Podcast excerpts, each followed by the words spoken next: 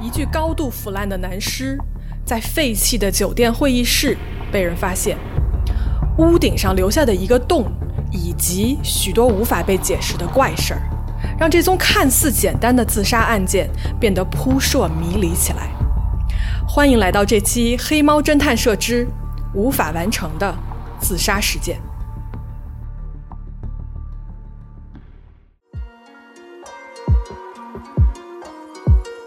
大家好，我是咪仔，我是草莓，这里是黑猫侦探社，一个专门讲述罪案的播客。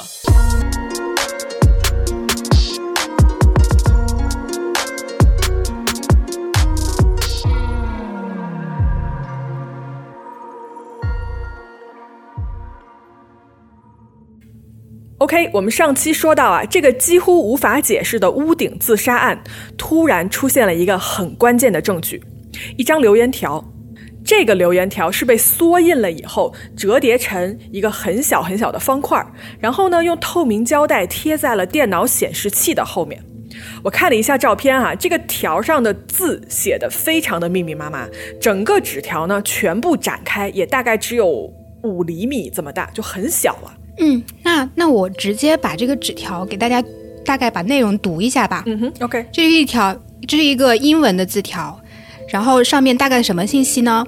就翻译成中文的话，就是说，呃，兄弟姐妹们，现在世界各地的火山都在喷发，多么壮观的景象啊！那个壮观，它它是用的 awesome，然后是一句什么德行合一，死亡不能不能也不能分开，这是一场打得很好的游戏，祝贺所有的参加者，希望你们玩得开心。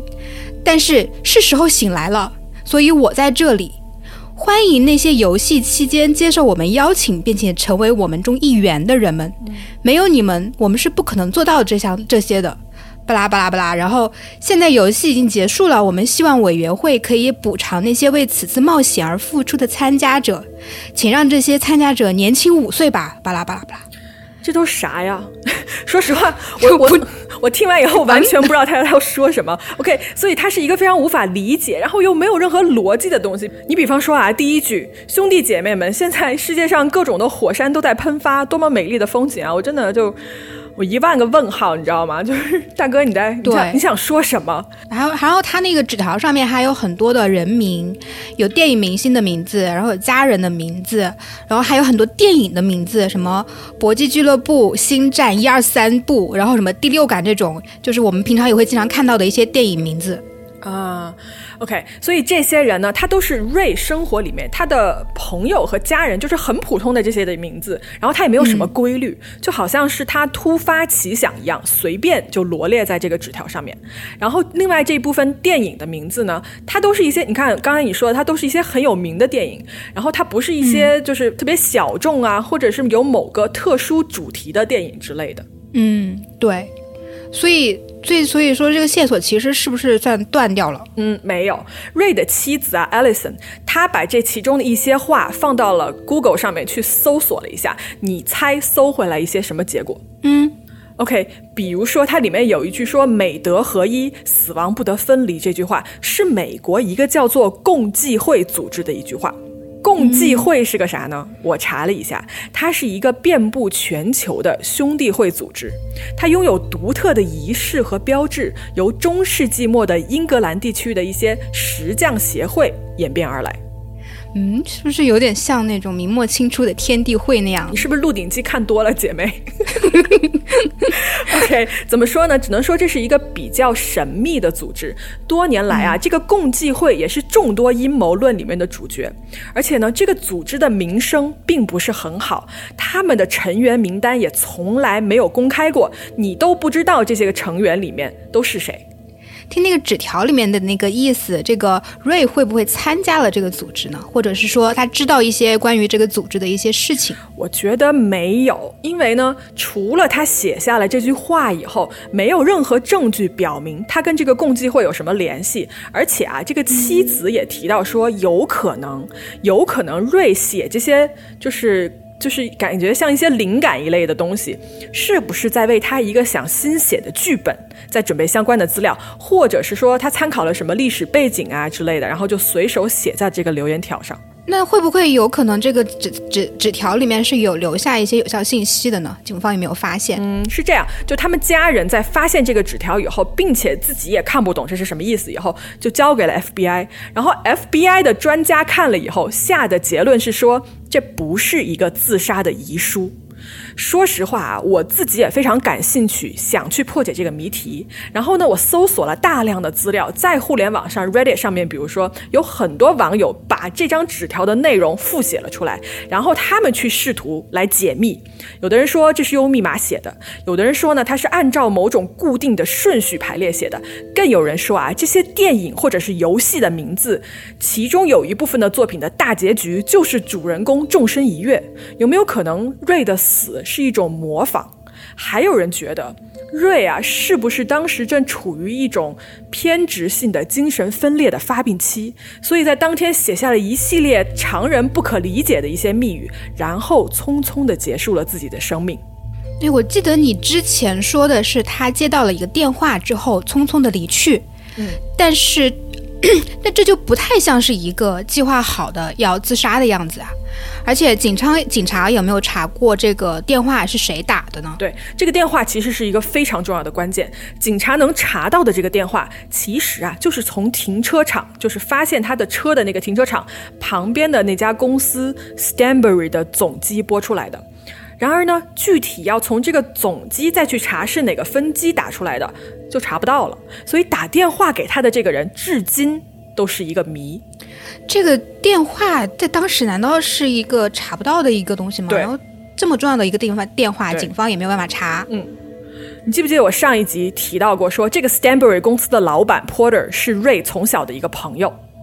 嗯嗯，OK，怎么呢？就在瑞死亡消息发出来了以后，这家公司啊立即对所有的员工下了禁言令，并且公司有律师警告他们所有的雇员说，不允许你们在任何的法律层面上跟警探做一个交谈。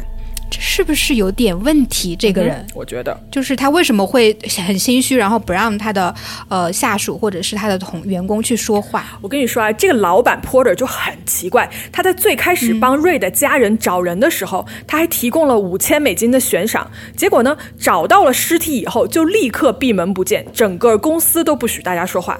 还有一件事情啊，让我觉得很奇怪，就是这个尸体被发现的方式，你还记不记得啊？那几个。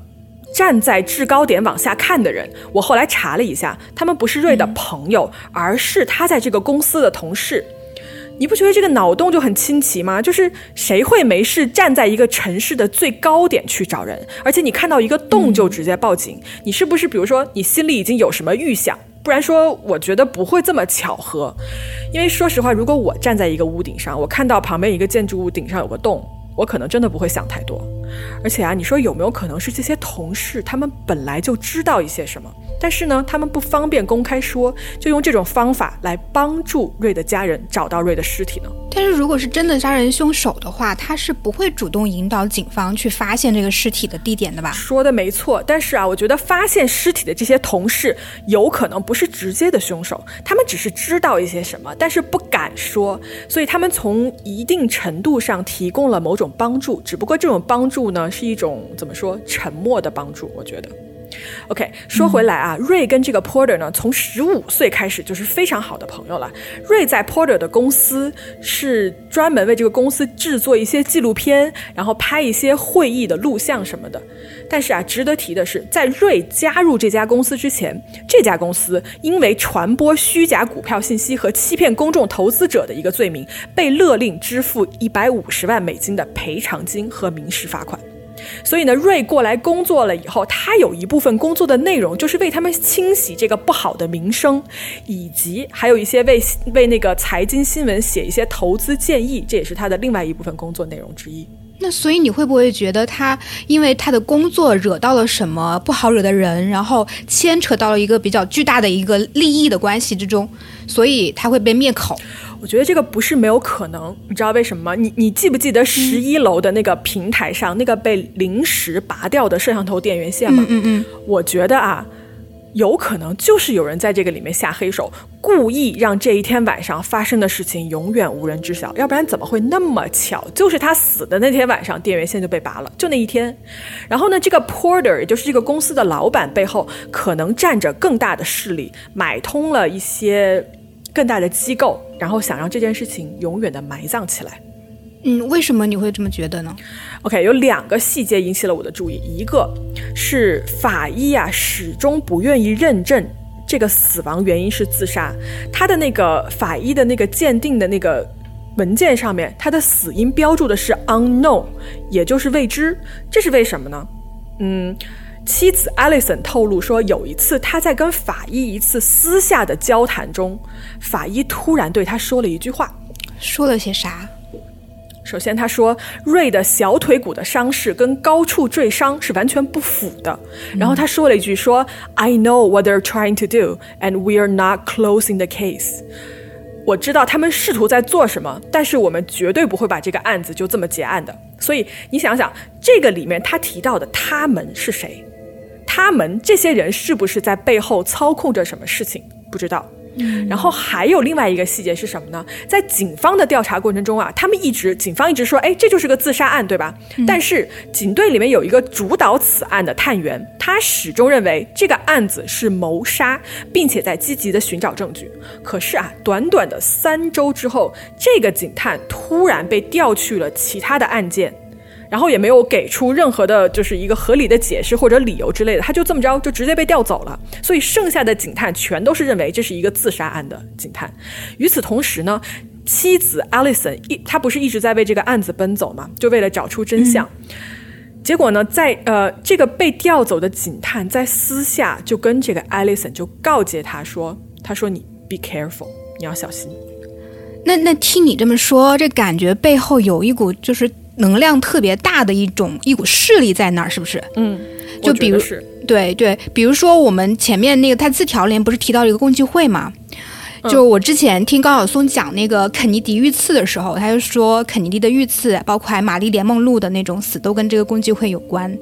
呃，中间 对，然后还说了一嘴，说什么中国某个互联网公司因为拒绝加入共济会啊被追杀，类似于这种，就是挺玄乎的。然后呃。题外话啊，就知乎有人还讨论说这家公司是哪家公司，有人说是京东，有人说是华为，反正挺玄乎的吧。然后呢，嗯，就是我我就觉得可能是说共济会，如果是真的在这个案子中有一席之地的话，那我就去搜一搜关于这个共济会它有一些什么样的新闻吧。然后我搜了一下，发现其实国内对于这种共济会的报道其实还是比较少的，基本上都是一些自媒体，类似于那种地摊文学之类的，反正说的神乎其神的。那他们统一的认为呢，就是说这种。呃，共济会它其实是就是被认为是很多的这种国际上的重大事件的一些幕后推手。为什么呢？因为他们有一个主旨的信念，就是去重塑世界秩序。就是你知道这种，OK，嗯，对，就是这种一小撮人掌握了这个世界的很多命脉的这种感觉，给人一种特别神秘的，然后也很多的很大的想很大的想象空间。所以大家会觉得这种很多经常这种呃一些真实啊或者虚构的一些阴谋都会归咎到他的名下，就是背锅侠对。共济会。对，就比如说他有的是什么呃，当然也有一些就是说。整个什么美国的命脉也掌握在共济会的手上的这种说法，什么美国宪法也是他们起草的，然后美联储啊、纽交所啊，就之前我们刚刚提到，不是说他涉及一些经济的一些可能涉及一些经济的纠纷吗？那可能跟纽交所的这些也有关系啊。就是纽交所它也是属于共济会的嘛，就是有这种猜想啊。传说传说中是属于传说中对，然后包括西方政要、美国总统这种也是共济会的成员，甚至泰坦尼克号也是共济会一手策划的这种。然后还有呢，还有关联呢，就是说这个字条里面不是有很多那个电影名字嘛？对。然后有一个关于共济会的传说，就是美国的好莱坞，包括它整个的娱乐的产业，都是由共济会的势力去控制的。然后他们通过这种影视啊、音乐娱乐的艺术手段，潜移默化的去，就是像刚说的那种，去建立一个世界的新秩序，然后把理念去灌输给人们。然后，所以它字条里面出现了什么达芬奇密码呀、国家宝藏啊，里面都会出现有一些，就是都是出现过共出现过跟共济会相关的一些标志还有片段的。所以就是说，如果说开脑洞去去想一下的话，有没有可能这个瑞他是真的是跟共济会有一些关联？他比如说违背了组织，做了一些什么样的事情，然后被杀了，或者说参与到某个呃不能公之于众的一个项目中，然后呃像这个组织为了让他闭嘴，然后就把他杀人灭口了。这些我们反正也嗯，最终也不得而知吧。嗯，好吧，但其实这个共济会它因为太过神秘，然后我不觉得它有这么好加入，因为我觉得照你刚才那样说，其实它是一个就是。顶层的一些阶级，或者是一些手握非常非常重大的权力的这些人才能加入的一个一个兄弟会组织。我我其实我不太觉得说一个 freelance 的摄影师能跟这个有什么关系。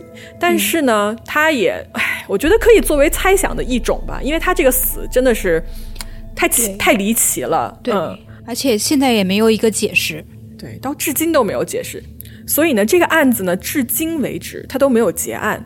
各位听众，如果你们听了以后有什么自己的想法，或者是呃推测之类的，欢迎给我们留言，然后我们可以一起来讨论。OK，感谢收听，我们下集接着说故事。